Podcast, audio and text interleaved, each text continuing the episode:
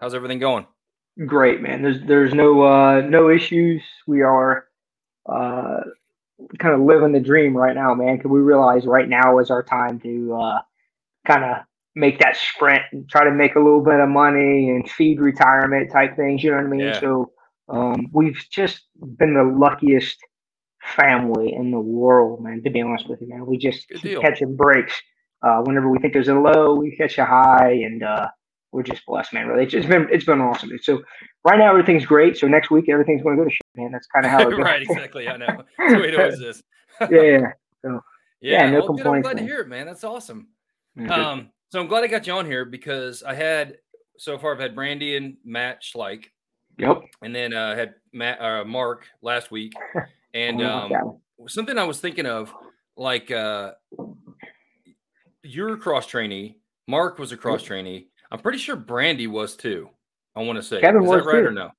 Yeah. Yeah. Um, and then Kevin's going to be on next week. So I'm thinking, you know, he was a cross trainee, and I was just, I was, I, I've always said this to people that, and we kind of touched on it last time, but it's amazing how it, it's really about the individual as far as this job goes. You know, like it can be, um, you can come from anywhere. You know, you don't have to start from the very beginning as a as a TAC P.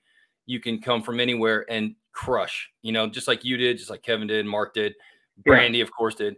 Um, so t- what I want to talk on, tell me where you started, like what you did before you got became a TACP, and then kind of that transition into, you know, where you were conventional, and then how you got to the 17th and all that. Yeah, yeah. So um, I was a prior ammo troop. If you ain't ammo, you know what I mean. Uh, right, right. Right. So uh, I came in as an ammo troop, and I, you know, that part of my story about seven years in the Air Force doing uh, ammo troop stuff, and you know, it was fun. It was a good ride, but it always kind of had that longing, wanting to do something more, and really not quite knowing what that was. It, that was just an odd feeling, feeling like you kind of complete, but yet you're not. Like there's something else missing, and that was Yeah. that was my ammo troop time. You know, so I did um, did seven years of that. Spent some time in you know uh, Nellis Air Force Base, Spangdahlem, Germany. I met my wife Cindy at Edwards Air Force Base in California, and um, before I'd met her, I was I was married to my my first wife. We are talking Mhm. earlier, and um, I always said like, hey man, you know, if I ever this didn't work out, and kind of want to take care of myself, and I want to soul search and find out really what I want to do. And I mean that's kind of where it's at. And so when my first wife dis- or first you know marriage dissolved, um, I started looking at other avenues to do something fun and um, something to kind of fill that need. And it was TACP, PJ, you know, combat control kind of thing. I didn't know much about any of them, but I did know Right. this. Like, I was going to train and I was going to make one of them. I didn't know what the heck they were. I really couldn't tell you the difference between them all, to be honest with you, at the time. Right, right. Wow, crazy. This is probably early 99 or 2000, I think it was. Okay. Um, and I said, "Hey, man, I'm going to do this." And then, and then, eh, you know, in that I started training towards uh, TACP assessment and selection. I think it was. I'm not even sure if it was assessment and selection or just a package. Uh, but yeah, yeah. I started training towards that. I got picked up and got orders uh, to go to Hurlburt Field. So um, that was that was fantastic. I was in the great shape. I was probably you know mid nah, early twenties, JD. You know, I mean, I was a little older compared to most of the guys, but Yeah, yeah. uh, yeah, I've been in, I've been in seven years. You know, at that point, going to tech school, doing all of that stuff, and then in the end, a funny story about um, being in the right place at the right time and kind of getting lucky. All right, so um, I was the um, what is it, the flight lead or something like that. Like I was the oldest dude, the, the most experienced guy, so I ran the flight, right? Eagle yeah, flight. by whatever default, you were like put in charge of people probably at tech school. They're like, Yeah, hey, you've been in long enough. You're gonna march these guys around or whatever. Yeah. Yeah, and I didn't know. They didn't know anything either, man. But they followed me around mostly, so it was great. Um, but since I was a cross trainee, I was the only one, if I remember right, in my class. And at that time, ATC was going through this weird, like, reorg structure on how they did orders for the Air Force. So all my guys that were in the class with me, they got picked up and they got assignments, like boom, getting nailed out for assignments. And I never got one. and this is rolling up. Um, this is rolling up, and it was, I think it was a week, two weeks before graduation, and, you still I, you still have no idea where you're going. No clue. So I don't know where I'm going, and and, I, and I'm uh, I'm messing with uh, Swales. He's one of my uh, instructors. I'm messing with Swales mm-hmm. and trying to yep. try to figure out where we're going to go, and he's helped me out. And uh, finally, he had bugged this lady over in Texas, AFPC, so much that I had her number at this point, and I'm calling her. I'm like, "Hey, what's up? What's up? What's up?" Finally, I get a hold of her, and she's like, "Listen, I got two slots. One's at Fort Benning, and the other one's at like uh, up at the hundred Fort Campbell, I think it was, something okay. like that." And uh, she's like, "Where you? Whatever. What do you want to do? Just where do you want to go? I'll put you in there." And I said, "Fort Benning." Hey, that's airborne school, right? Yes, put me in for Fort Benning. That's what I want to do. And she did, and I got assigned to the 17th, which is fantastic luck. You know, hell, I didn't even know yeah. what the 17th was, you know, at the time. So, um, got assigned to. Wait, so we'll go back up. So, what was the deal? Like, why were you the only one that didn't get orders? I think it was because I was the only uh, prior or not prior service, but uh, yeah, maybe it was prior. So you're service. older, you're cross training. They didn't quite know what to do with you. So all these other guys, I think they got picked up when they did the transition of how they do APC stuff, and I was just kind of left floating out there. Gotcha. So I didn't, I didn't get a slot, man. So if you know, it worked out fantastic. Yeah, you know, for sure. You know, so when you got to the 17th, was that we were still 15th and I mean we were still um third brigade, third ID and Rangers. It was in the same squadron, right? It was, and if you remember right, yeah. it was A flight and B flight. Right? That's right. Yep, it was a 17th right. A flight, and that was in support of third ID, third infantry. And that's yep. me. That's where I'm going, and super excited. And then I didn't even know there was a B flight. I didn't know what the hell that was, man. right, right, right. But when I was in tech school, about to graduate, September 11th happened. Okay, I was going to ask you like, be, what the time yeah. frame was of that. Yep, I just happened to be walking by the break room, and there was a couple of instructors right there, and they're watching the TV, and they said, "Get in here, get in here," which wasn't normal, right? Sure. Usually they're smoking your ass. And I go in there, I'm like, "What is it, Sergeant?" He's like, "You need to watch this." You know what I mean? And that's that's that was my first glimpse of what was really kind of going on. I don't think it settled wow. in right away, but um, I do recall that going up to uh, Benning. Uh, you know, my first supervisor. Um, I don't mention his name, man. I really liked the guy. I really did, man. Uh, and I, I, called him and I said, "Hey, uh, my name's Matt Green. I'm Matt Green. I'm, I'm coming up there, and he was my sponsor, and uh, I'm excited. And you know, I know you got jump school up there, and I'm just gonna tell you right now, like, I'm going. Like, what can I do? and uh, yeah, I'm, I'm pretty motivated, you know. Yeah, yeah. And uh, probably too motivated now that I really think about that. But he uh, he said, "Never." Yeah, man. Just uh, let me know when you get here, and uh, you know, if you want to do that kind of thing, then you know, maybe you know, you can work something out. I'm like, oh, what in the hell? What am I getting into? You know, yeah, so, that, that, not very promising at that point. Oh, no, it wasn't, man. No, it wasn't. But uh, that was the, the kind of, you know, dulled the edge a little bit for me. I'm like, oh crap, what's going on here? You know, I yeah. thought we were gonna do something cool. So, but well, uh, was, we were lucky to have you. That it was.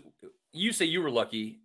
We were lucky to have that unit right there because we were able to, like I said before, we were able to pull the talent from that unit to kind of augment, not augment, but like, well, actually, it was kind of augmenting at first, yeah. and then eventually, you know, you guys just kind of transitioned over. I don't even know when did it split. Like, when did we go to? When did they turn into the 15th?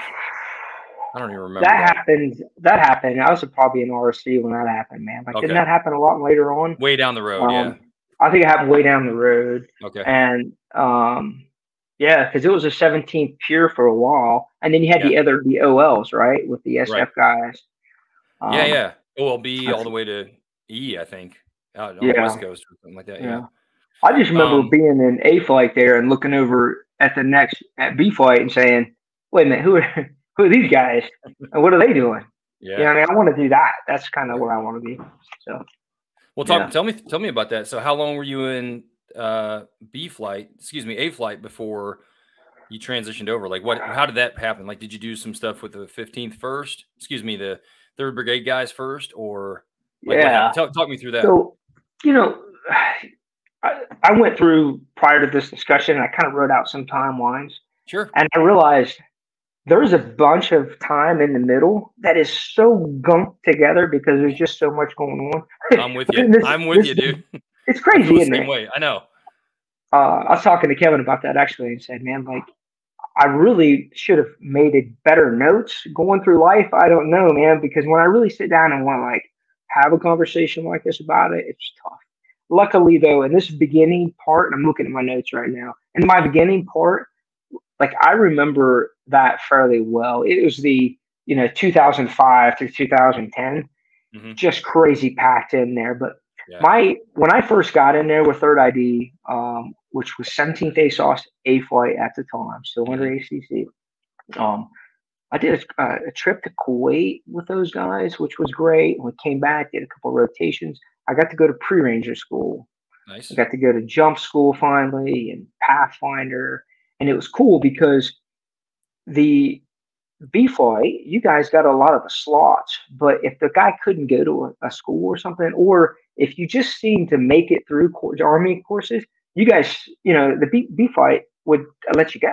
Yeah. So I'm like, I'm not failing school. So right, right. I I just kept getting them as much as I can because I really wanted to show my, you know, that I was qualified to come over there and work with B5. That's what I was really trying to do.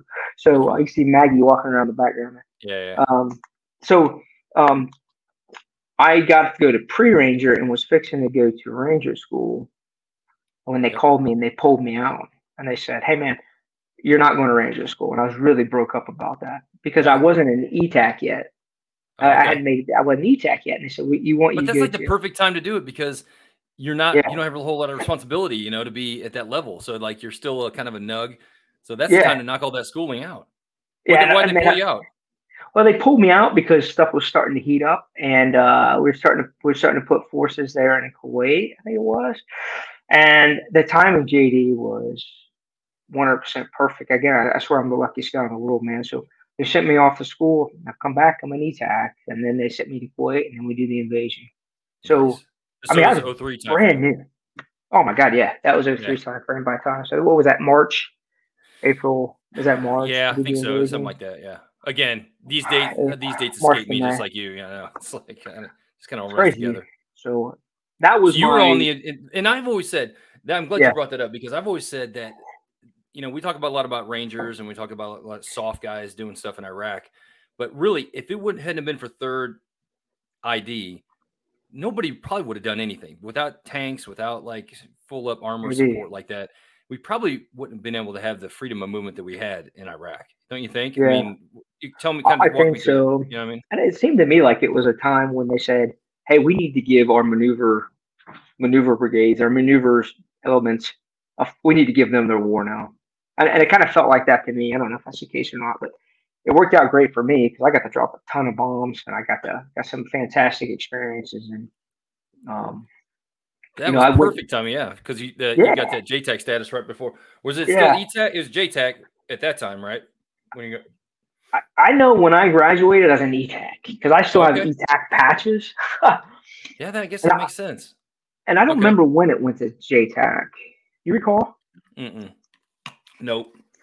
It was a thing that happened that I was like, uh, I remember when it happened. I was kind of like, joint, huh? Well, joint, it makes sense. But I guess I, I kind of like was able to bring everybody else in that was kind of on the cusp of having their right. own JTAC program or being the controller. Program. You know, they wanted to make it an all-encompassing kind of a qualification. So every service, you know, who whichever they were, I guess could do it. I don't know. Yeah. Well, tell me, tell me more about uh, um, this the, when you your third ID deployment. I mean, that's to me that's fascinating because I've didn't really do a whole lot with that world. Um, you know, even when I went to Bosnia as a conventional dude, it was just more like um, we were just kind of in Hummers, you know, light. It was more like light stuff. So tell me about yeah. were you in? Were you attached to an armor uh, section, or tell me about that? Yeah, so we were um, we were attached uh, to an armored column, and we, and we're we rode across the border up into all the way up into Baghdad.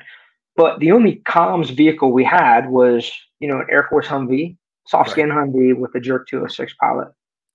And uh, it's kind of surreal, I guess, when you're in the middle of tanks and Bradleys maneuvering and shooting, and you're in a soft skin vehicle uh, taking rounds.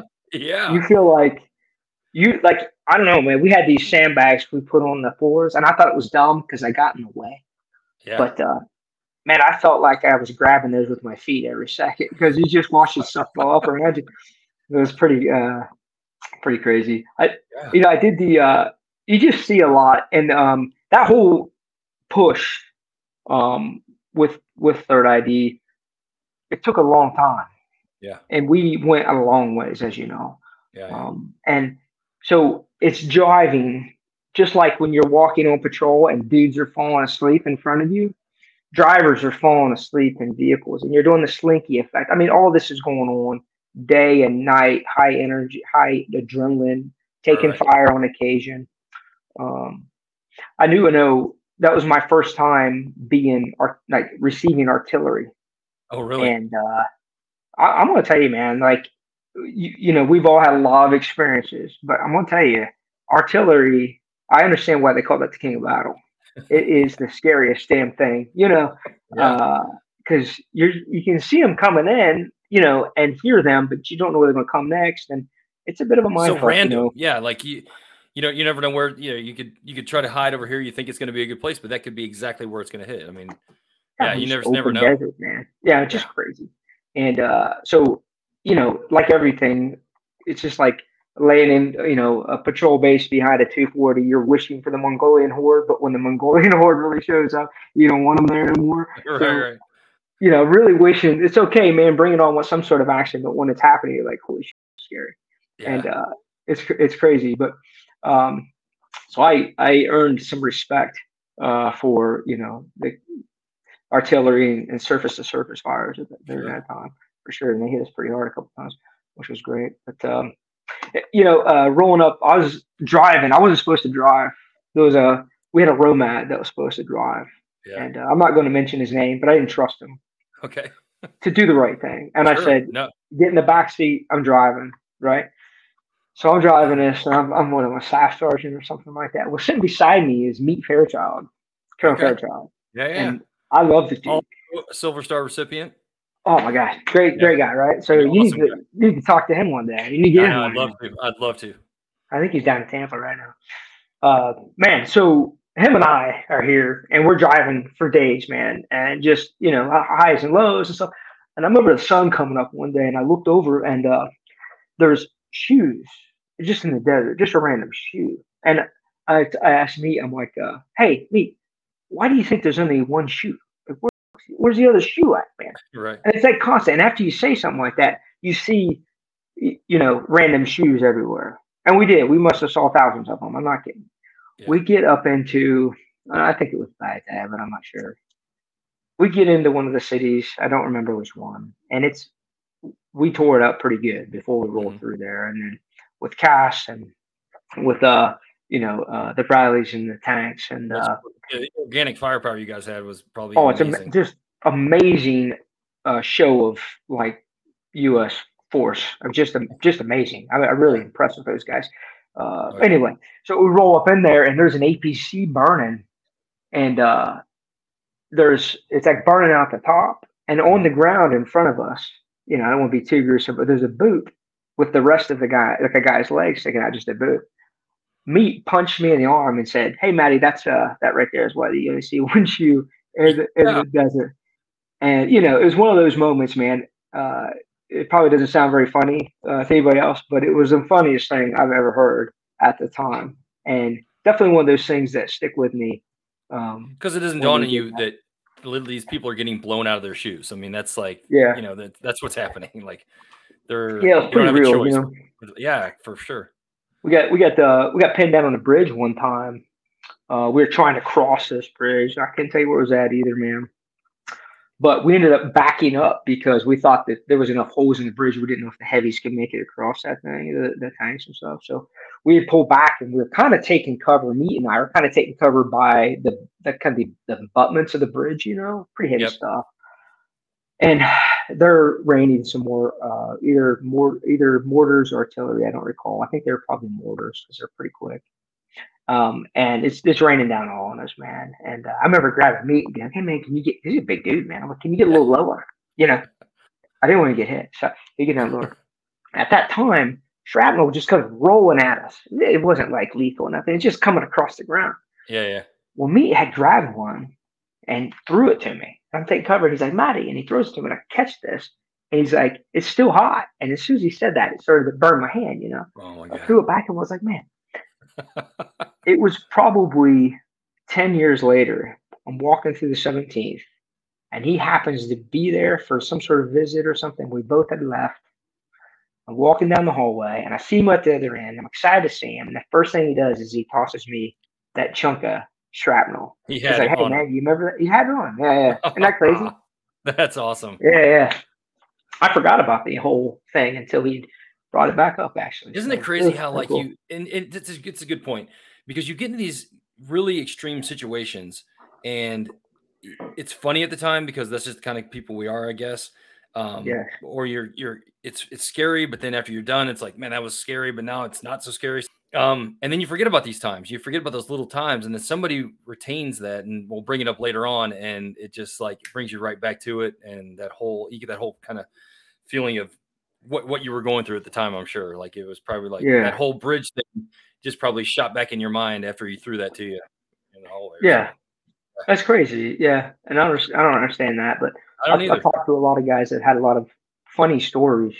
Yeah. You know, even Brandy and them brought it up and said, "Hey, Oh yeah, we should have one on just some of the funny crap we've seen." You know, yeah, exactly. I mean, be pretty interesting. So how long how long were you guys in Iraq that for that initial time? I think it was three months, right? It was April, March to May.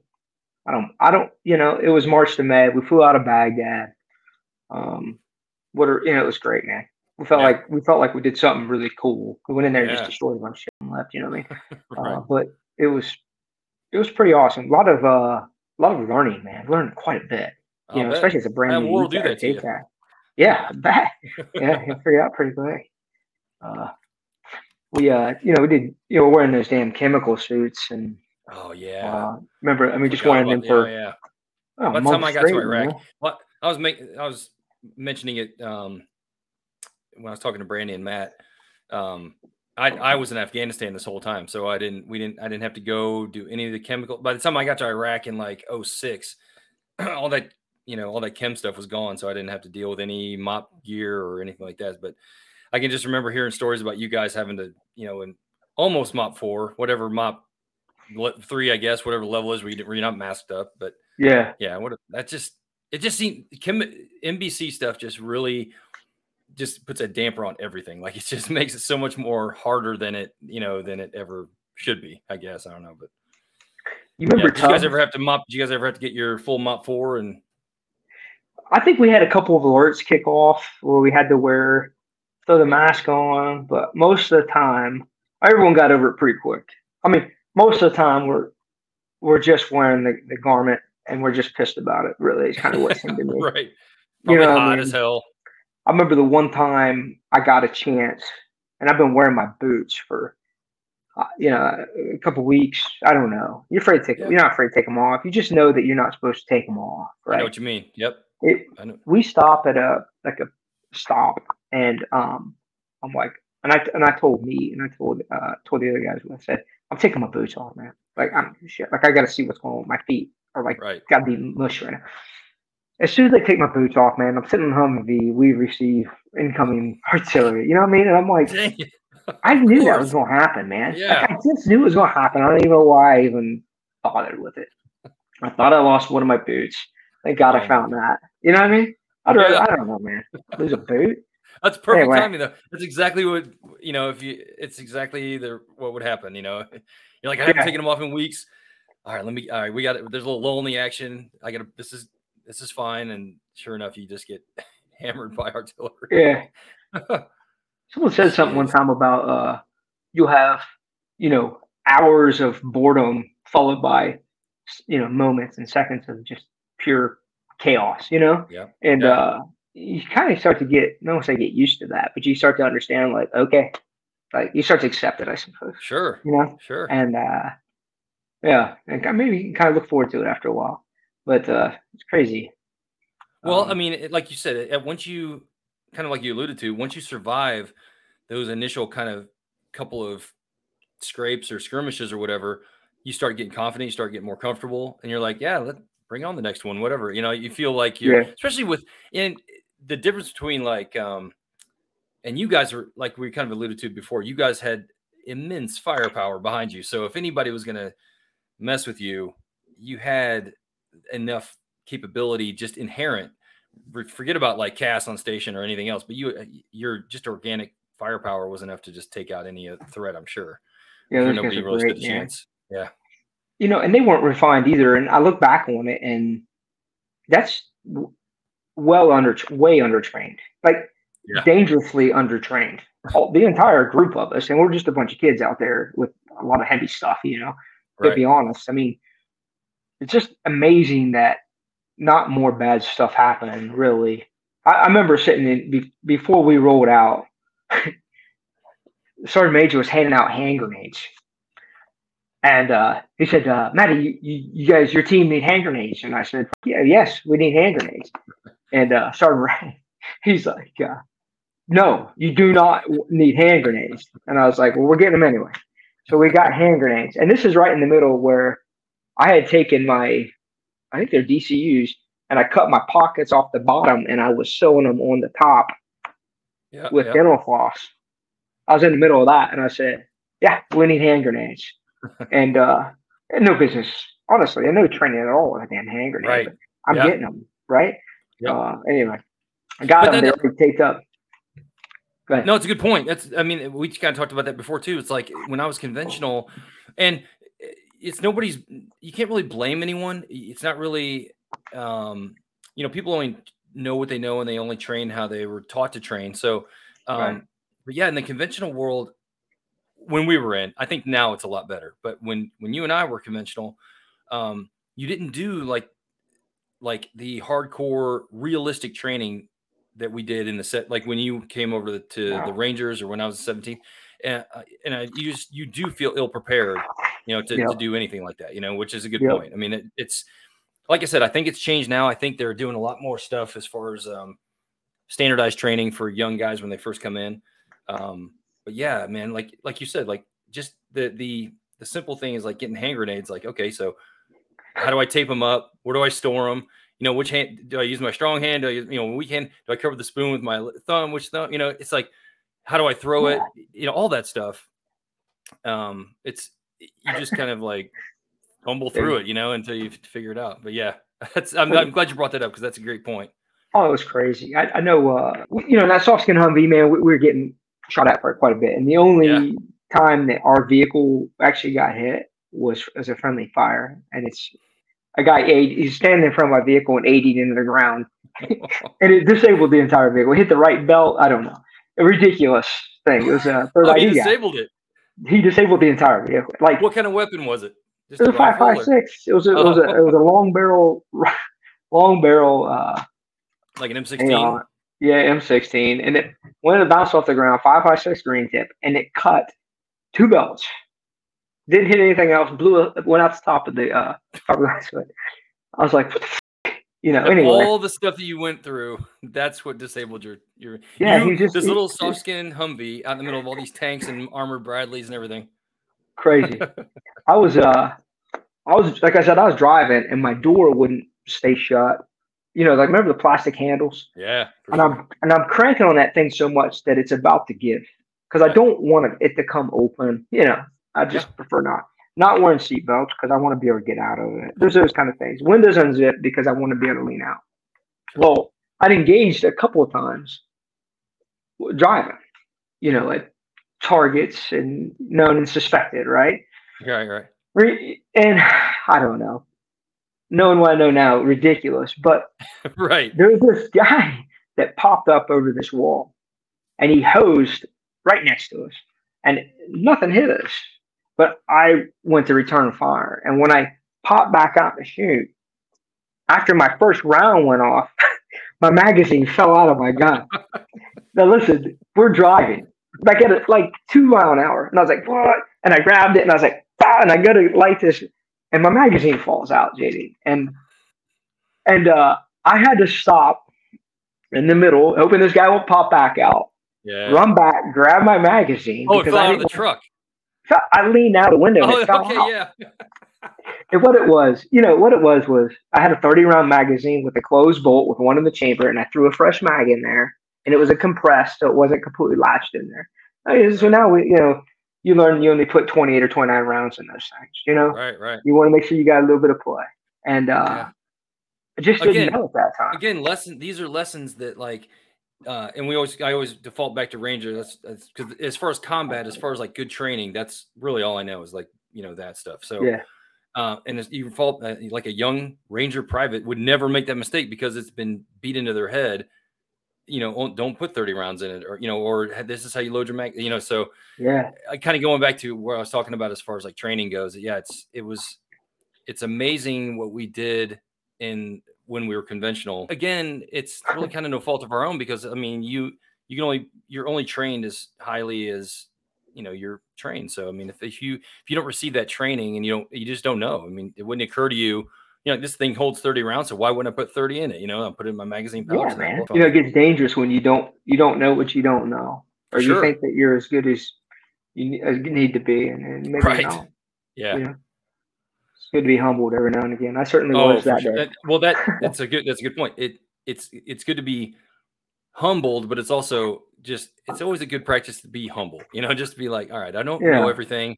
I'm open to suggestion. I'm open to any kind of you know training or whatever. You know, you, nobody knows point. everything for sure. Okay, so you were um you did that. You went to Iraq with Third ID, and then you rotated back. So when how far did you guys go again with uh, Third ID, or did you transition over to the to B flight after that? Yeah. So I him I was so pissed about not going to Rangers school. Yeah, wh- whatever. Oh yeah, but yeah. so when I got back, I said, "Man, you guys got me to school," and they did. Mhm. I went in uh, 03. Okay, Um, so you still went while you were with the, uh, A flight. Yep. I went while I was with A flight. And then when I got out of there, I made the intentions heavy that I was like, hey, I really would like to go and uh, see what's going on next door at B flight. Sure. So I talked to uh, Jazz and uh, Sergeant Ray and everybody that was there at the time. I don't even remember. And I said, this is what I want to do. Like, what, what it was going to take for me to get there. And, uh, and end up getting kind of, I think I augmented a little bit, or they let me come with some CAS trips for a little bit. There was just so much going on at that time, JD. You Yeah, remember? yeah. Like, there, I think that, you know, they were happy to have me at the time because it's like, let's just move him over here and let him work with us a little bit. Okay, let's let's put him in the let's put him in the fray. Yeah, it was really fluid at that time. It wasn't really um having us all in the same unit would made it real easy. You know, so you could switch Yeah. flights without any kind of official anything at all. You know. Yeah, Yeah. crazy. And but yeah, that was a good pickup. That was good. Um, so then you, how long were you in B flight, or how long? Excuse me, how long were you at battalion before? Did you guys do any deploy? You went, you did some deployments at battalion. I, I remember. I did. I, I was with uh C Co. Okay. I did. I did. I did one rotation with C Co. Oh, me see. I got there. When was that time? Remember Two that time with you broke your? Did you break your leg or your arm? It was my leg. Your leg. Yeah. Okay. Yeah. God, that was rough. That was good. That was uh, that was that was when I was in with RSC. I think I was on Team Three. Uh, What, no, well, wait a minute. No, because Yeah. you remember you broke your leg, and then I rotated. I went for two weeks. I took your. I, I went for you to at a battalion rotation, and then you were so. I remember saying like, dude, you cannot go. You are. uh Was that was it? We were in Recce at the time, or was- were we? that's right. I think I was Recce at the time. Okay, I- that might be right. Now that I think about it. Yeah, I think it was. Um, yeah. but uh, I was like, no, dude, you wanted to go so bad. Your leg was still broken. It was still in a cast. And I was like, dude, you can't go. And then uh, I ended up going for like a couple of weeks, and you just came. uh, You came anyway, or something. I can't. Or it was. It was almost at the end of your your healing or whatever. So I think you were probably Yeah. ninety percent. And uh, you rotated over anyway, and I, I was like, yeah, all right, see ya. High five, I'm out of here. Yeah. it was like two weeks later. They're Um, trying to hold me back on. Um, they weren't going to let me go at all. But you know, I realized there wasn't any oversight of me. I, you know, I mean, there was, but there really wasn't because the army was doing the medical stuff, and you know, I remember as well deploying kind of without orders. Like we were just all the get time. there, All the time, and yeah. um, so I just cut the cast off and said, "I'm going." Now I remember when I got back. That's we such a did- Matty thing to do. Yeah, yeah. It, it, it- I paid for it later. Like it healed up. We did uh, that. We did that whole rotation up around the BCPs, up around Pakistan, up in the Uh-huh. mountains. Uh, we So sat that on was rat lines. feeling it then. Whew, Man, on the sides of them hills, and that uh, it was a lower, lower leg break. So it uh, uh yeah, he would kind of messed up there. I paid for that for a while, but you know, I just, I wanted to go with the team, man, and that was sure. uh that was the main thing. You know, and the other thing is, you start to realize you don't think that you're irreplaceable, but you realize, you know, it's important for the team to be whole. Yeah. And and you made the team whole there by going over there, uh, but you were taken away from what you need to do here too. You know, you so both. we had yeah, to kind of do something. So yeah, and it would have worked out, um, but I just knew that I knew that we could. I knew that we could do it. So we no, I'm glad you did. Uh, that, that that was, uh, yeah. um, and I kind yeah. of I didn't want to hold you back, but also sometimes you know, as a sometimes you have we have to have our our peers, our buddies, kind of talk some sense into us. Sometimes, like we we think we're doing the right thing. Um, right. Not to say you were doing the wrong thing, but um, I was like, I felt like let, just I want to give him a just a couple more weeks. Just let him heal up because I was yeah. almost ready to let you go because I know you know I know how much of a hard charger you are. Um, I was like, well, let me just do this for a couple of weeks, let him get a little more healing time, and then uh, it ended up working out. Obviously, it, yeah.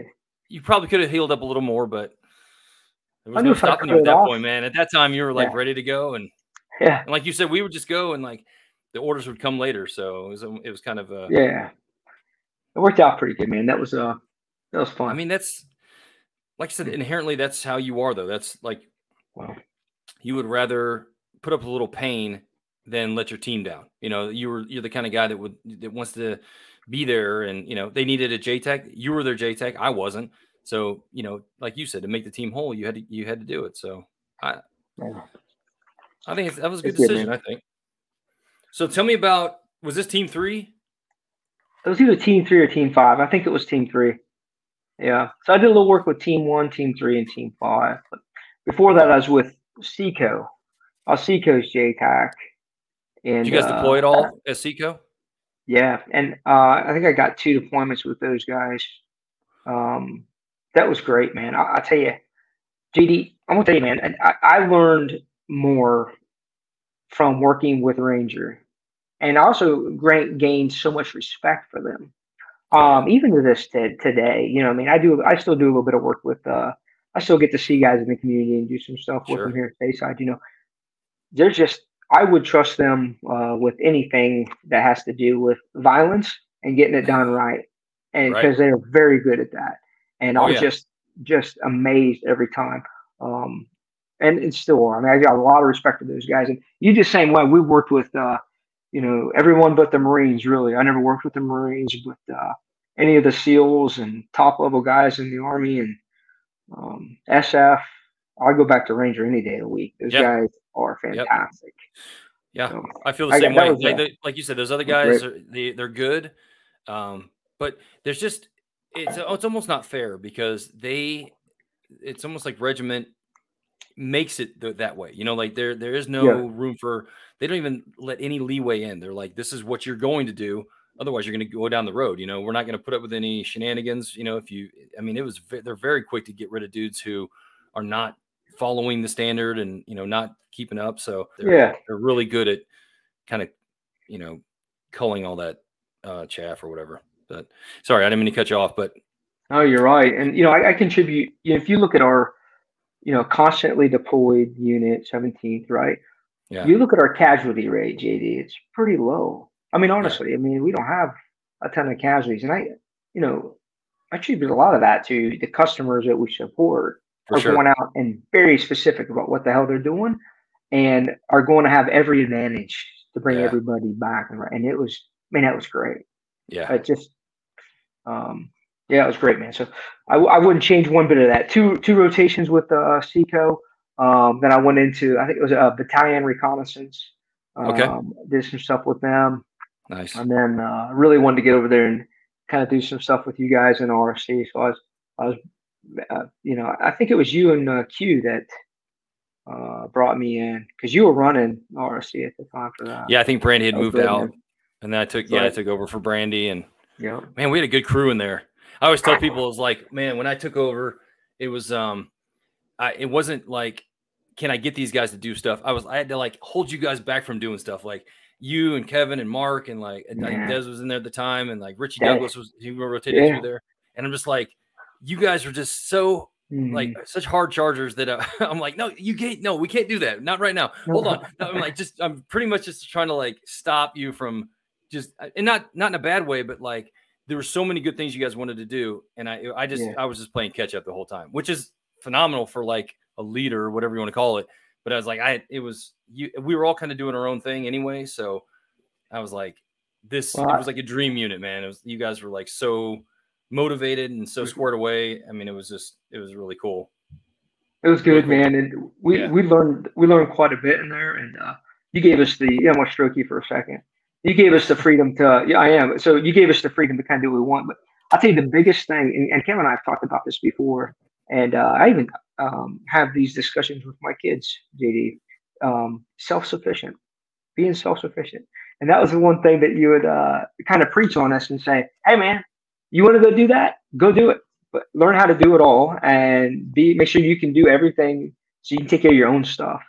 And you're 100% right because you know every man, every person in that team on that flight was busy doing their own thing. And even though you might need somebody's help to get something done, if you can do it on our own, then that guy can do his own shit, and then we can all get more stuff done. So I learned we learned quite a bit about that. And Kevin and I have talked about that in the past as well about just being self sufficient, man. That's important. So we carry that on now. You know what I mean? To make sure. Yeah. Um, there's times when you need to bring a friend. You know what I mean? For You sure. Go a lot faster on your own sometimes. So Yeah, but yeah, you guys. that's I didn't even have to, like I said, I didn't have to say anything to you guys. You guys were always so like 100 percent squared away at all Oh, times. man. There was no need to, you know, police up after you at all. So yeah, it was really Yeah. nice. So let's see. Um, you were in all those teams, but when uh, I want to talk about two things. One, and these might be the same the same time or the same incident, but there you got ambushed when you were in Team Three. Yep. Tell me a little bit about that. That was a good one. So uh, I can see it on the map exactly what we want, but we called this like I forget the name of the valley that we kind of rode up in, but it was essentially we were breaking the rule of um, a rule of patrolling by coming back the same into an expo route, making it the same. So there's no black and red routes, right? So there's only really one way in, one way out, and we knew that. So as I'm, you know, the deal, we were planning the routes for the teams. I could see that this was a fant. We were driving through a fantastic ambush route, right. and uh, and I'm like, this this is great. So we had, uh, or I put on some TRPs up on the hill, um, which came in handy later. It was fucking, that was fantastic. But um, we moved through there in a um, Hilux convoy, and we were running with uh, uh, OGA. Okay. We went through there with OGA, so you know there's You had kind a ton of locals with you, bunch of trucks. yeah, and you know you're gonna fight like it's happening, and that, that was great. And uh, I- typically had every asset that I wanted right there, probably more than I really needed, you know. And uh, sure. so that was good. Um, but we got these brand new Hilux trucks uh, that were up armored now. Because before, we remember the old half windows? Yep. You yep. had to shoot out the half. These ones were the full windows, and they would actually come down a little bit. You could roll them down. Yeah. And brand new suspension, turbo Hilux. These things were fantastic, and we were all a little bit excited to have these brand new trucks. I think the Navy built them. Yeah. I can't remember. Right. So we got this truck and it's badass. And uh we're going into this fight and we go and I think the fight I think the uh I think it was a dry hole, if I remember Uh-huh. right. I don't remember anything significant happening there. Maybe maybe we got what we needed or maybe a couple strikes, but or a couple of uh couple shots fired, but nothing that fantastic.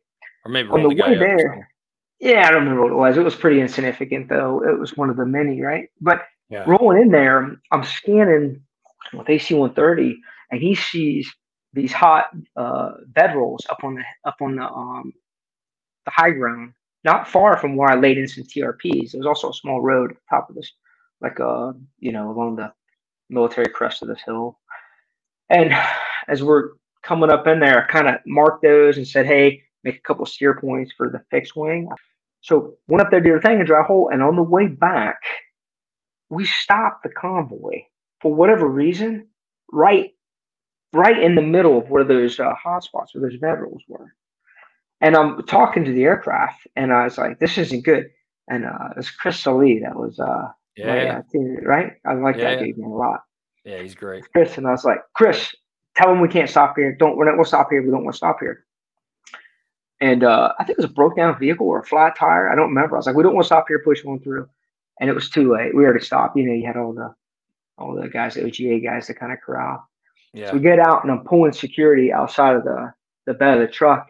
And then we, we take heavy, heavy, heavy, uh, close range, uh, RPK fire.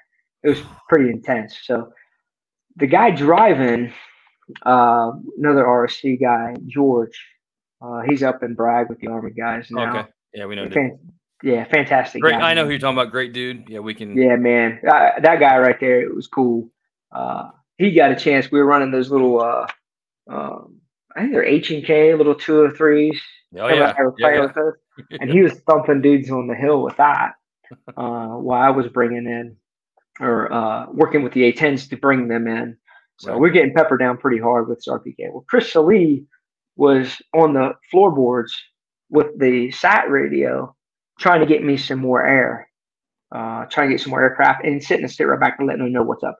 But it was Yeah. so loud in the truck because they were peppered inside of that truck so loud you couldn't hear anything. Oh, So he got God. down as low as he could, and he's calling back to let him know what's up and trying to get me some more air. So I stuck my head in there and said, uh, "Hey, Chris, uh, you know, you want me to you go hot on these guys?" He's like, "Yes, please." So we brought in, I brought in A10s, and uh, with guns, brought him in with guns, and then brought him in with some heavy, um, uh, I think a Mark 82s or something up on top of the hill as well. I figured they'd probably egress up the hill, and then we sent the local guys, uh, OGA guys out to kind of sweep the hill. Uh, crazy, crazy time. They uh, they're actually rolling hand grenades down the hill, and they're going off underneath a truck. And uh, Jeez. George, George got hit, uh, got hit in the leg. oh on no that way. one. I remember that. Yeah, yeah. So that was crazy. Uh, didn't really How bad? Did, how bad was he injured? Wasn't too bad. I don't think he really even realized until later. Uh, just a chunk one in there pretty. Oh, deep. okay. It was So crazy. it wasn't too But bad. It wasn't too bad. But the funny thing was going in and out of the truck, it seemed like I, I could see, you know, uh, tracers. I, I could tell you were getting shot at pretty close. You know what I mean? So Yeah. coming in and out of the truck, from the bed of the truck to the back seat, we had an interpreter with us. I wish I could remember this dude's name, man, but he really wasn't much bigger than me. Yeah. And he didn't like being in the truck because it was loud and uh, it Oh, was yeah. beat. And uh, so he kept getting out. And with him rolling the hand grenades down, I kept putting him in front of the tire because I was afraid that, you know I mean. So in and Yeah. out of the truck, he's there. Well, I'm going back and forth, um, yelling at Chris, yelling at the and George, and uh, I'm, I keep tripping over this this guy, and uh, it it was just a nightmare of a situation where every time I'd go to run by, I would fall down and I'd pick him up, throw him back in the truck. And it's like, don't get out of the truck. And the next thing I know, I'm tripping him where he didn't want to stay in the truck. Didn't he know that? I mean, he knew it was up armored, right? I mean, he, I that's probably the safest place to be. I mean, I was running Peltors and it was a very loud environment inside of So that he, 10 but, the, but, the, but the Terp didn't know that he was in, in an up armored vehicle. That you know he could he he should stay inside sure. and not get out. Or I'm not sure, but he did not want to stay in there, and I couldn't keep him in there long enough. I I remember at one time the vehicle uh, was actually left in neutral and it started to roll, and um uh and I'm, I'm realizing I'm going beside it, and I look, and uh, George is jumping back in the driver's seat, so he almost ran off a almost fell off a cliff. I mean all the. I mean, all the chaos was happening. Yeah, we, Yeah. forgot to set the parking brake or not. I was gonna say they're all manual transmissions, so it's not like you know Yeah, you, somebody probably just bumped it into neutral, or I don't who knows what happened. Was crazy. In the end, it was pretty good. Got a couple gun runs with the A10s, dropped some bombs up top. Pretty heavy casualties on our side as well. And an OGA, OGA guy got hit in the neck on that one. It was it was it was a crazy it, or- thing. He didn't make it. Oh, he didn't So, make it. Okay, He did not. No. Nope. Um, Dang it. yeah. Yeah, You know, that happened right in front of our truck too, man, which was incredible incredible because it was a pretty steep terrain and then on the other behind us it was it was a it dropped off. Uh, must have been low ground water or something like that. I really don't know. Um, but Yeah, those um, trails were just crazy. Yeah, it was nuts, man. But uh, you know, that was the first time and only time I've ever seen. Uh, we had AC 130 flying in the daytime for us uh, Oh, to really? get out of there. Yeah, that was pretty cool. that's Um, good. Yeah. I didn't shoot. I mean, during th- the that says a lot because that's not optimal for them. No, you, uh, you know, you know, you're in a bad way if they're if those guys are hanging out yeah. in the daytime for sure. So what the, happened? uh, Uh, go ahead. Well, no, I was going to say that the the the brand new truck that we had, Oh yeah, which was I- I- got peppered up no so bad, didn't have any tire. Like, I- uh, I mean, it was on the run flats. I mean, it was just shot up really bad. You couldn't see out any of the windows. It looked like someone just laid an RPK right in Chris's window. You know, it was crazy. God, And uh, I couldn't believe no rounds came through. If they did, they didn't hit anybody. Thank God, you know. Yeah. But um, the testament to We- bullets. I'm looking at this truck, and I told I told Chris, I was like, "Hey, man, we don't have a choice. I'm going to drop on this thing. Leave it here. Let's go. Like, get everything out of it. We're going to blow this thing." And I was, yeah, you know what I mean. Let's drop this. Right, right. Drop this thing, right? so. we started to collect everything out, and he calls back, you know, just to let them know what they're doing. They're like, "No, do not. If it runs, you get it out of there. I don't care what you do." so I think we hooked the tow strap to it and half drove it, half whatever, and got it out of there. And Yeah, it made for a long cheap. trip back. Those were No, not cheap. yeah. Yeah. but I really wanted to drop on one. I Yeah, for would be a lot sure. Especially a brand new one. Uh, right, but right. I know getting back and looking at it, I wish I had pictures of that thing. It was just amazing to me how many rounds that thing absorbed. Oh my Uh, god. but it was right in the middle of the kill zone. You know, man, that was crazy. I wonder. It makes me think. uh, And as soon as you, I didn't want to cut you off at the beginning, but uh, it makes me wonder because you know how it is with, when you're working with OGA, and there's so many locals there, and they're not all of them are upstanding citizens. You know, some are shady. I'm Yeah. wondering if there was any possibility that they I calmed up to those guys that were up on the with the hot spots, um, you know, and just said, "Oh, you know, hey, make sure Yeah. when you're at this location, fake a flat tire or you know some sort of." I wonder if they set you up. Uh, Does that did it ever cross your mind that maybe it was a, a setup or or what? yeah, absolutely. Yeah, for sure. You know all what I kind of things go through your mind later But on. what kind of know what I mean? that's kind of coincidental that like you know and it, it's not it's not past the you know um the realm of possibility that they did it on purpose or something you know because like i said there's they're not all Yeah. good guys that we're working with you know yeah, some of those it's crazy. local dudes are kind of changed sides a little too much was, but you know, it was anyway, almost too good of a location to be. right You know, yeah you guys are like like said right in the kill zone and Yeah. yeah so you end up Crazy. you end up towing that one out of there and then just making it all the way back to where Yeah, we towed it back. Uh, it went well until the next day. By the time we got everything back, you know what I mean. And uh, I do remember helicopters being a problem. And when you start firing, you know, over there, everyone wants to play. Everyone Yeah, wants yeah. to get in a fight. oh yeah And I didn't have comms with these Cobras that came overhead, and I was Dang pretty it. upset with them because, you know, we had guys on the um, high ground. We are still taking pop shots at us, and I was trying to get aircraft in on them, but I didn't want to shoot with the helicopters buzzing around.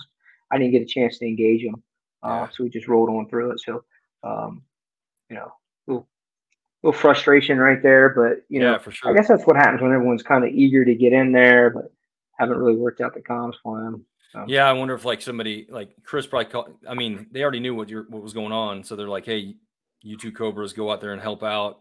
They might Yeah. not have the right freq, you know, or something, or yeah, yeah. Anyway, crazy. Good time though. There was another thing I was thinking of that, that reminded me of you. Um, and Mark kind of brought it up last time, or he might have brought it up. I don't know, whenever. But um, you got in. You're the only guy I know of that got into a hand to hand like tussle with somebody. You- Yeah, what- tell was that when you were at Recce or were you a battalion at that time? That was uh that was Recce. I was with Recce Okay. with that with that. That's yeah, that was right when I went from battalion to Recce. And uh that was a um you feel? I, I don't want to pressure you. Do you feel like talking about that, or is that that something no, it's about? fine. Yeah, it's no, it's fine. It's good. Okay. Um it was just a just a crazy time as you can imagine. But uh Mhm. this was around Khost, I wanna say. Okay. I don't quite remember if it was J-Bad or Khost. Maybe I do, but I just don't. Um, and uh, Billy Otter was actually um, out there as well. And I think it was like a handover or something like that, where he's still in theater and I was still in theater. Okay. I don't quite remember why. And I think But he was we were- B Co at that time or something. That's what it was. And we're doing like a simultaneous kind of hit or something where um, they were hitting one, we are hitting the other, and we are so close that we were sharing supporting assets. Okay. We had 13130s and AWT and probably some fixed wing, if I remember right. Well, he they were the primary uh, objective, and they were uh, he had the assets, and um, we were a secondary objective, which was which was good. It worked out great. But um, this was a weird time where this is when they're doing the kind of escalation of force. You might remember some of that where for sure. Even even before that, we were doing even warning shots. We were doing CS. We were doing other things other than just doing what Ranger does best. Right. So um very restricting, I remember. Very like it was, it was hard hard to fight a war like that. It, it was and you know the guys battalion guys just are good at what they do and we were going on mission after mission and they were you know they were uh killing dudes every night. Mm. I mean it was just hot. It was good time of year. They were wanting to fight back and right just getting at it. And we actually got a message down that said, "Hey guys, don't kill anyone else. Like stop killing people if you if you can help it." Jesus.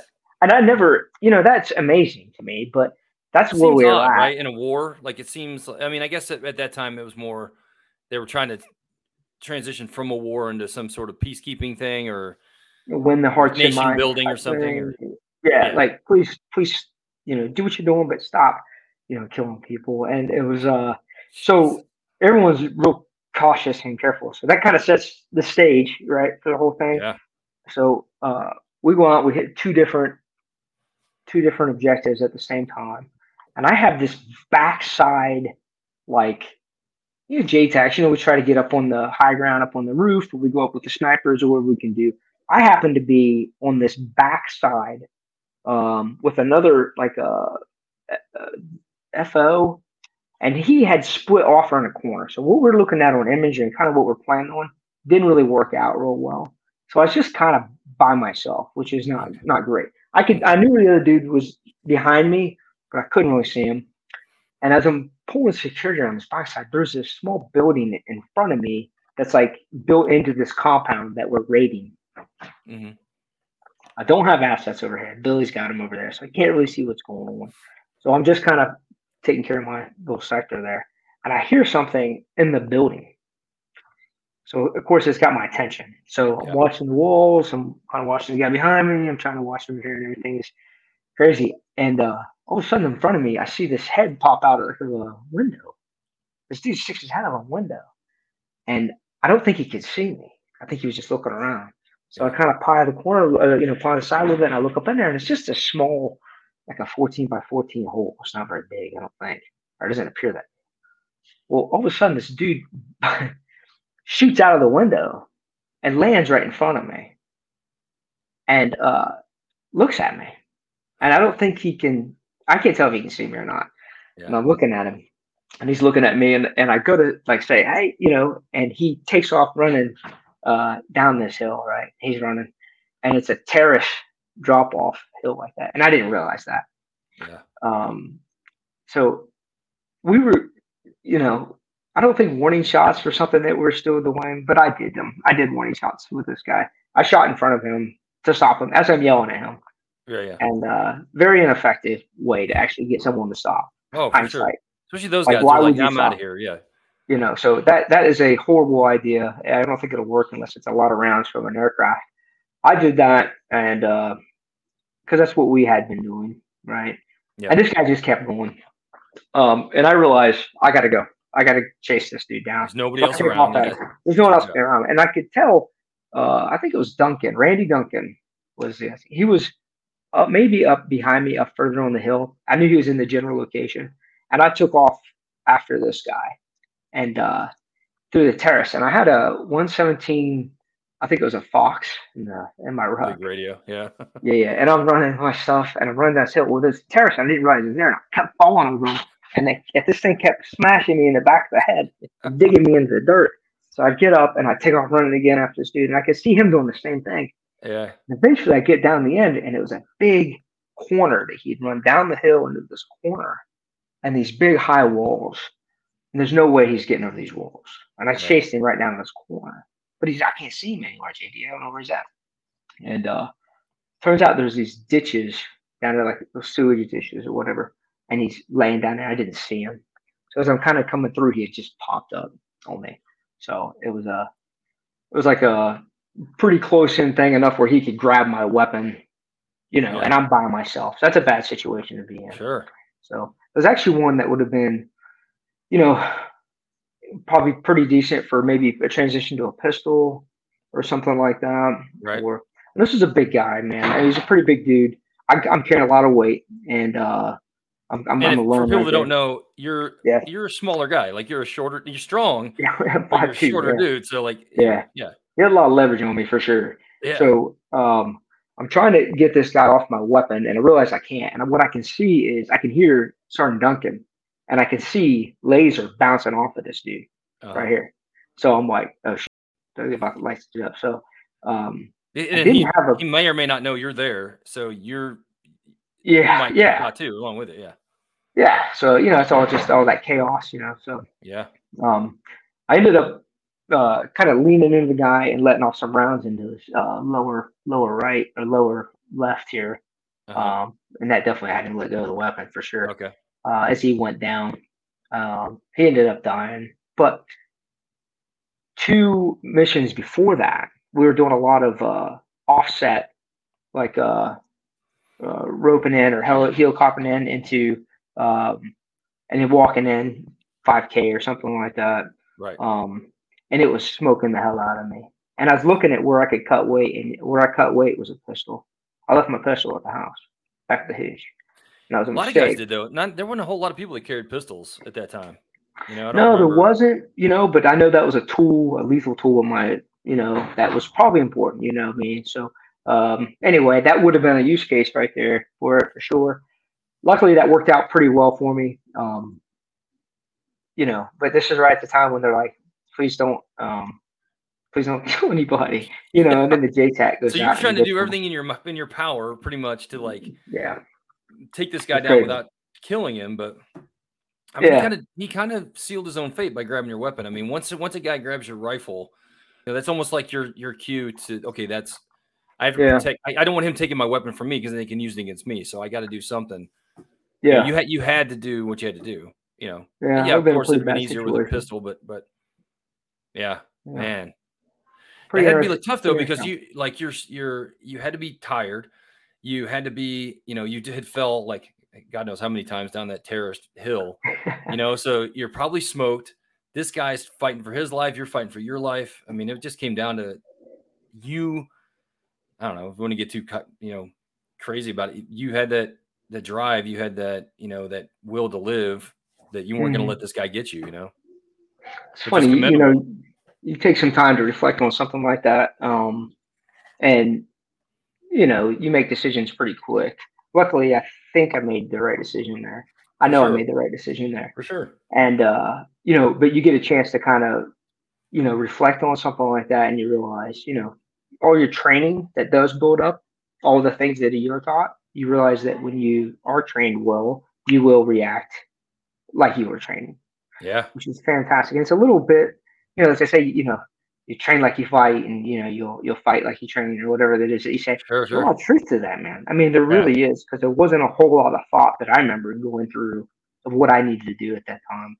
I just didn't like that I got myself in that situation without a ranger bud. That's that's a bad idea, you know. So, um, learned a lot. Uh, learned a lot that entire rotation. Learned a lot every time I went out with the guys. You learn about a lot about yourself, about your ranger buddies, and about the. Uh, uh, you just, you know, about it just makes you better and better. I mean, it really does. And um, so I, I just all of those, the time spent um, working at the 17th has just really been the, the highlights uh, for Yeah. me for sure. So what happened? So you were at the 17th. You did. We deployed a bunch of times. Um, where did you go? Did you d- retire out of the 17th, or did you go somewhere else before you I, I retired? retired out of the 720th. So Oh, yeah, that's so right. I left. Yep, yep. yeah, so I that's left right. out I there. forgot about that. Yeah. Talk, Tell me about. Tell me about that transition from the 17th to the 720th. yeah, that was just different, you know what I mean? So, um, man, you know, that's, that's a, that's a different mentality, different people. And, uh, I love my, uh, my 720th buddies and my AFSOC buds, but you know, we came from, you know, the 17th. We didn't really have anybody but the Army. That was it. Right. I mean, you know, we had each other there, but to be honest with you, um, I, I didn't train with you. I didn't train right. with Mark, and I trained with my Army buddies, and I, right. I got to know how you know we trained together, not our relationship. So for sure, um, I believe the the mentality with the you know the 720th and the rest of AFSOC and stuff. You know, they did a lot of training with themselves, and then mm-hmm. deployed into a situation, and then supported the customer from there. Um, the way we did stuff with the 17th made us successful, 100% yeah. successful. It made us sure uh, part of that team that was about to go down range and do things. So yeah. you know, huge.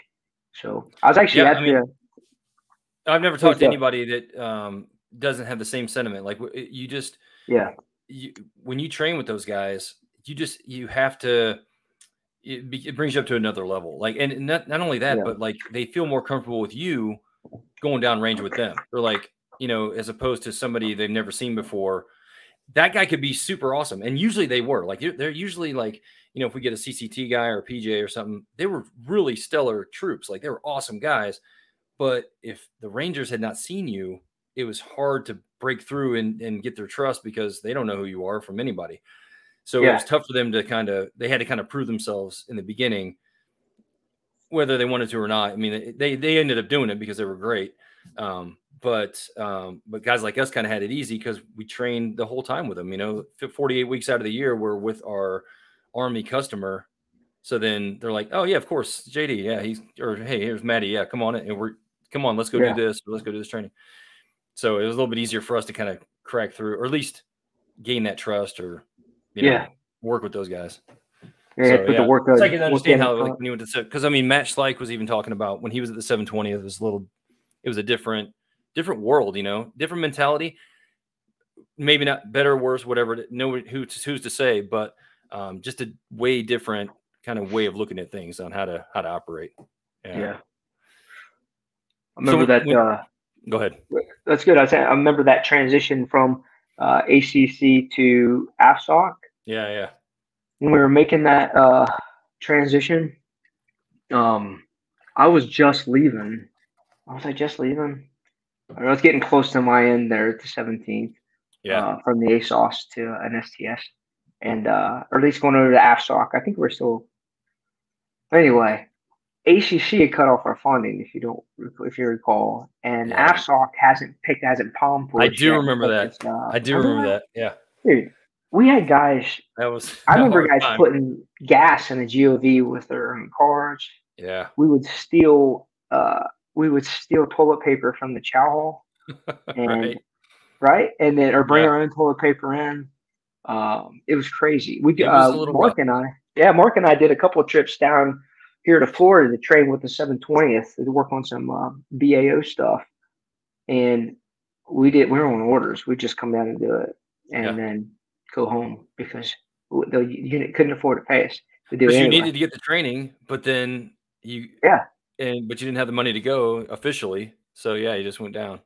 Isn't that crazy? That's, the, that's, what I'm talking about. That's the kind of stuff I'm talking about with you guys, and that was what made it so great.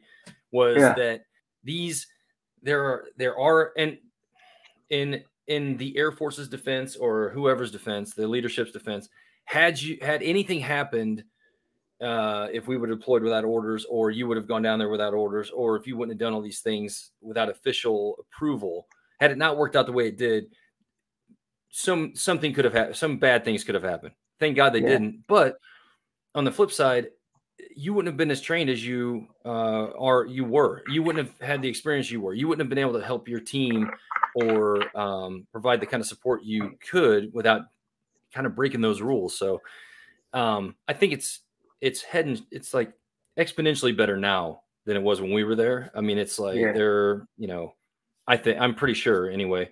Um, but yeah, I mean, like you said, we you had to do what you had to do, and if you wanted to get that training, if you wanted to, you know, support your team, you kind of had to, you know, do it unofficially sometimes, you know. That's so, crazy. I mean, it all kind of caught up, and it all it all worked out, which is good for us. But yeah, I could have gone sideways, I guess. for sure. So with the 720th, were you you were in the fire shop? Yeah. You were, working, you were just uh, what were you guys doing? They're just running their JTAC program. Yeah, it's a Chief C. Yeah, Chief C. I did some of the core duties with some of the uh, contract CAS stuff. I did the core on that, and uh, uh, JTAC I contractor program. I did the core on that, and then the uh, what is it? Uh, what's what's our tracking program for oh, JTACs? Oh, uh, are they still using that? Um, yeah, tactics or something, or the the, the FSOC tactics was called. Uh, I don't remember. I don't know. Dang, Pimp was Pimp wasn't running that one, wasn't he? Yeah, yeah. So Pimp and I worked together on that. So I was a core on that as well. I, I spent a lot of time doing core duties, managing those, and then as a chief C and a chief uh, program manager there um, for for a while until I retired out of 720 down there. So that was good too because all that, um, you know, working with the army and doing all the stuff up there in the ASOS, you only know what you know up there. Sure. And then what was able to see and why Mark and I would come down to 720th and get training with these guys with uh, Mike Branston and Donnie Nichols and yeah, those guys yeah. is because they were on they're leading the technology like on how, how to do some of this Gucci stuff with like the OTOs right. and they're running around with all these you know uh, mensuration coordinate mensurating coordinates with PSS-SOF they're doing all that stuff down here so we're come right. down to try to get a piece of that and uh what was really cool at the end to really retire out of here, I got to see all of those technologies kind of come together and be a part of it, and uh, nice. that was that was fantastic. Like learning too on, at the very end. So yeah, yeah. Yeah. What um I we can talk about this um when you and Kevin and, and Mark and I get together, but um I want to talk about the boat trip. Oh man. Not yeah. now, not we'll not we'll save oh, that man. for next next time. Yeah. I want to hear more about that, but I also want to hear about. Um, but the thing I like, the thing that was the most impressed me about you, forget about your your work, like you were, you know, stellar JTAC. You were great, just soldier, if you want to say that, what warrior, you know, whatever you want to say. Um, but you were also you like to challenge yourself, and like we all kind of did at that time. But like you went above and beyond. Like I remember one time, and tell me the distance because I never, I can't remember what it was, but you you kayaked for down the sound. How long? How far did you kayak in to work that day? Like you were. uh Where'd you start? Remember, you know what I'm talking about? Do you remember? Oh yeah, that? no, we did do that. Yeah, it was like I don't remember how far that was. Honestly, like all day or something. Or I just like, drug my kayak down there and kayaked in. you, you just like that. Like you bike. You would bike for like miles and miles just to get into work. I mean, it was just that yeah. was is kind of a testament on how you you and I asked you, I would ask you why you do it, and you're just like, I gotta, I gotta challenge myself, or I gotta make sure I can, you know, do the extreme stuff to hang out because we were all just kind of trying to keep up with the Rangers, frankly. I mean, if you want to, if you want to, yeah, true. You, know, you want to yeah. break it down to something, we're all just trying to keep up with those guys. So, you know, you you felt, I think, you felt that you needed to do these extreme things to stay you know, you know, at that heightened level, yeah. which is perfect. I mean, that's what you want to do, you know. I used to, I used to walk into work. Remember that? yeah, that's right. Yeah. When I lived up in Midland, I'd cut through all the ranges and walk to the 17, and that was my, that was my 20 miler for the six months or whatever. I was like, yeah, oh, I'll just walk to work, man. It's, I got this. And and most of the time it was okay. Like it was, it, it just kind of sucked a little bit, but I'd start off early, early, early in the morning, like three in the morning, and I'd walk in, and that would be my PT for the day, and it's good to go. And I smoked, I'd catch a ride home, and then I'd do it again later. You know, I mean, whatever happens. Yeah. But I did make a mistake one time, and uh, where it had rained really, really heavy. yeah, yeah. and uh, all the creeks and everything were swollen. And I was like, you know, I don't give a fuck, man. I'm walking in. So I walk in there, and this one creek that I crossed you know, probably five or six times before, was really high now, and it was almost like yeah. a river, you know. And I got a ruck on, and I'm looking at this thing, and it's two thirty in the morning, and I'm like, "This is a bad idea, man." but you're gonna go anyway, right? Yeah, you're so going. I take my final thing, and I'm like, "All right, let's go." Tuck my compass in, my maps in my cargo pocket, and I get walking, and it starts getting deeper and deeper, and uh, I eventually go under. And uh, luckily, I undid my uh, my waist strap, and I didn't have a chest strap anyhow. Um, I may have even loosened up one of my sleeves or one of my uh, shorts. I don't remember that, but I went under, and I was like, if I just keep walking, I think I'll make the other side. yeah. and I kept going and kept going. And I remember at one time, JD, I'm thinking, I might not make it to the other side. I might Oh trip over. something. God. So I let I, I loosen my ruck strap up and I come up and catch a breath and I see the bank is not far. Yeah. But I'd moved down a significant amount by that oh, I'm sure. So, Yeah. Know, so I crawl through this thing. I'm a mess at this point. I'm like, you're an idiot. Like that's not a good idea. I strap up the ruck and I look up this bank and it's like a six or eight foot bank and it's all mud wall. You know what I mean? I'm like, Yeah. yeah. gonna suck again. Oh, So I get to crawling up this bank. I get to the top, ex- exhausted, 100% exhausted, in the middle of Fort Benning.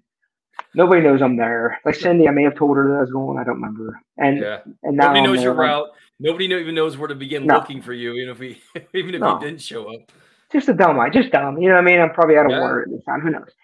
And uh, I uh, was like, well, at least I still have, you know, my compass and my map. Well, no, my map's gone. It was uh, it was tied off.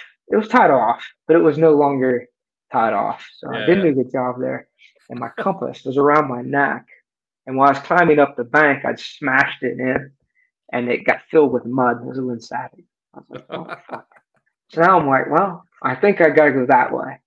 And uh, it wasn't bad. It wasn't bad to navigate, but I was just tired and hungry, and Yeah. you know, what I mean, all the above. Almost Well, died. the- you know. Yeah, that was stupid. You know, what I mean, just absolutely stupid. But uh, I made that one, I guess, uh, skin of my teeth. But But that's what I'm saying. Like you, you always were pushing yourself to those limits, and at this time, it almost almost caught up with you. I remember on that one specifically, I got to the squadron and I, uh, for some reason, I just decided to sleep because I got there a little bit before I would have, and I slept on the front because I was just exhausted. yeah. And I remember waking up and folks were coming in, and no one even paid me any mind or even noticed that I was even there. Like just like, this "Yeah, drama, but That's just it was like, oh, guy. normal. Yeah. it was good. So. Oh man, that's awesome. That is awesome. Uh, those Yeah. those stories are amazing. I I'm so glad that we got to talk about.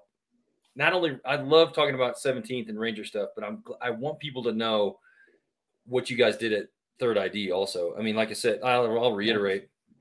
There, like, it was such an overwhelming uh show of force that you guys did. I mean, it was let's say who, who else was in third ID at that time? I know Kevin went. Kevin. Kevin was over there with you guys too, right? yeah, Maybe not Kevin. with with you, but I know John he deployed Stockman? with. Who's that? John Stockman, I think was Stockman, right? Yep, Stockman. I don't remember if Did Greg Ray go with you guys? Did he deploy with you? I, for some reason, I don't think he did. Okay. If he did, I don't remember. Okay. I don't remember. I don't recall. I know he wasn't there with me uh, when we were rolling through. That was uh, uh, Meet Fairchild. Man, what a fantastic human being right there. Yeah, That, that dude to talk uh, to him. need to sit down and have some chat. I mean, he's just got he's he's uh he's a good and, and storyteller. Speaking of good storytellers, uh, Kevin's going to be a great one too, man. Yeah, uh, I'm looking forward to that too. that. He's just he's just good with that stuff. So I know, I know. I mean, you know, just as well as I do, half the stories we tell are stuff that we did that was horrible. You know, like I, Oh, yeah. like that's like that, like that story where you walk through the water. I mean, or like eh, or deployments or like tra- the training missions were the worst. I mean, like Oh, yeah. walks walk forever or you know, yeah. and I, we did we did one in Tora Bora, not Tora Bora, Uh, oh yeah, yeah, Tora Bora, uh, just outside of Vegas. Um, thank you. Yeah. we did one out there in Tampa. I thought the damn team was going to die. It horrible, horrible. Yeah. it's funny, funny story on that, but uh, crazy. yeah, because they used to, especially with Recce, man, they would make they would. I think. uh, uh, let, let's put it this way: you talk about learning. They would put you in situations that they knew you were supposed to survive, but if you didn't Mhm. prepare correctly, or if you weren't in shape or whatever, you were not. It was uh, it was hit or miss if you were gonna, you know, didn't want to get evac or what. They weren't gonna let you die, but you but like you had to like you know bring a shitload of food. You had to be in good shape. You had to like, you know, you had to have all these skills, and that yeah, I mean it was. The recce was the funnest and the hardest time I think I've ever had. Like with battalion, it was it was t- it was hard, but it was like you're in and out. It was real quick things. Uh, except you know you would do like an Yeah. airfield seizure and then you come out. But with Recce, they're like, all right, you're gonna go walk for a day or two, reconnaissance, do reconnaissance on this airfield for a day or two, walk back. You know, it was it was a bigger ordeal, I guess, is what I'm trying to say. All right. Well, hey, uh, thanks for doing this, man. I appreciate it. That those stories were awesome. Um, and you're going to be good for uh, the fifth because Mark Mark has stuff going on on Sundays. That's going to be me, you, Mark, and Kevin. Yep. Yep. You better block. Good, eh? You better block three hours, man. I know, right? Crazy. Crazy. I'm looking forward to it. There's so much stuff that you that you, Mark, basically everybody I've talked to have done that no one knows about, right? And, and I'm not, and I don't want, and I don't want to make anybody, I don't want to like expose or I don't want to tell any stories that people don't want out there. But yeah, I I feel like nobody it's like you can't find hardly any articles about the 17th and about guys like you and guys like Kevin and Mark. And like I think people need to know what kind of fucking unit that is. Like it's a badass unit and there's badass yeah. people there and they're doing great stuff. They're doing great work. So I'm just trying to kind of like expose people to that, to you know, those kind of stories. So they so you know people can be recognized for their hard work, you know. I can't think of a better person to do it either, man. Well, I hope well, I can hope I can do him justice. I appreciate it. But well, you just, you will, and what I've seen so far is fantastic, and it's, it's dude, it's, that's great, man, because uh, uh you know, everybody, it, you're a good center of gravity for that, for sure. I hope so, uh, man. I, that is yeah, fantastic. I hope so. so. I'm excited to kind of see where it goes and hearing some of that. Like I never heard about uh uh Schleich's deal. Me neither. you know what I mean? I didn't know yeah. that. I didn't either. Um, you know, and I guess I don't know, man. It's, and then hearing the details on Mark about Mark's injury, I knew he fell off the building. Yeah. I didn't know all that stuff about Jack Sperling, you know, being in the hospital with him, and I didn't know, you know, there's so many. And, and I, I, heard about you getting in that tussle with that kid, that guy, but yeah. I didn't know any of the details. So like that was like, yep. man, I get it. That and that's a harrowing kind of a crazy situation where you had to like think you, you didn't have time to like figure out what was, you know, you didn't have time to mull everything over. You know, you had to be like, this guy's yeah. trying to can take my weapon. I got to do something. And yeah, and I did, I definitely didn't hear about that ambush. I had no idea about that ambush. I, I, think I might have heard something, maybe somewhere, somewhere. But I, that's just me. That's just like no, I get yeah, it. I mean, like, I'm so glad to hear it. I mean, I love it. I, I get it. Like uh, you, you hear bits and pieces about what's going on downrange, but you, we were all so busy. If you weren't down there doing it, you were right. so busy I think we had guys in Iraq, we had guys in Afghanistan, we had guys all over. Yeah. Um, and but you know, guys in battalion, guys in reconnaissance. It's like so you didn't really. It's hard to really track anybody, you know. Sure. And then you're and I tell you the real reason is because you guys are so squared away, and you guys are the real people throw around that term silent professional kind of yeah. lackadaisically, you know, but that's what you guys are. That's kind of what we all are. We're all like, yeah, I did it, but I'm not gonna it was over. It's done with. It was a cool situation, but I'm not gonna like, hey, come here, man. Let me tell you what I did over and overseas. You know, none of you yeah. guys are like that. So that's yep. why I'm kind of like giving you an opportunity to. I'm asking you. No one, you know, you're not volunteering the information, and that's that's yeah. how it should be. You know, you. I don't. I'm not.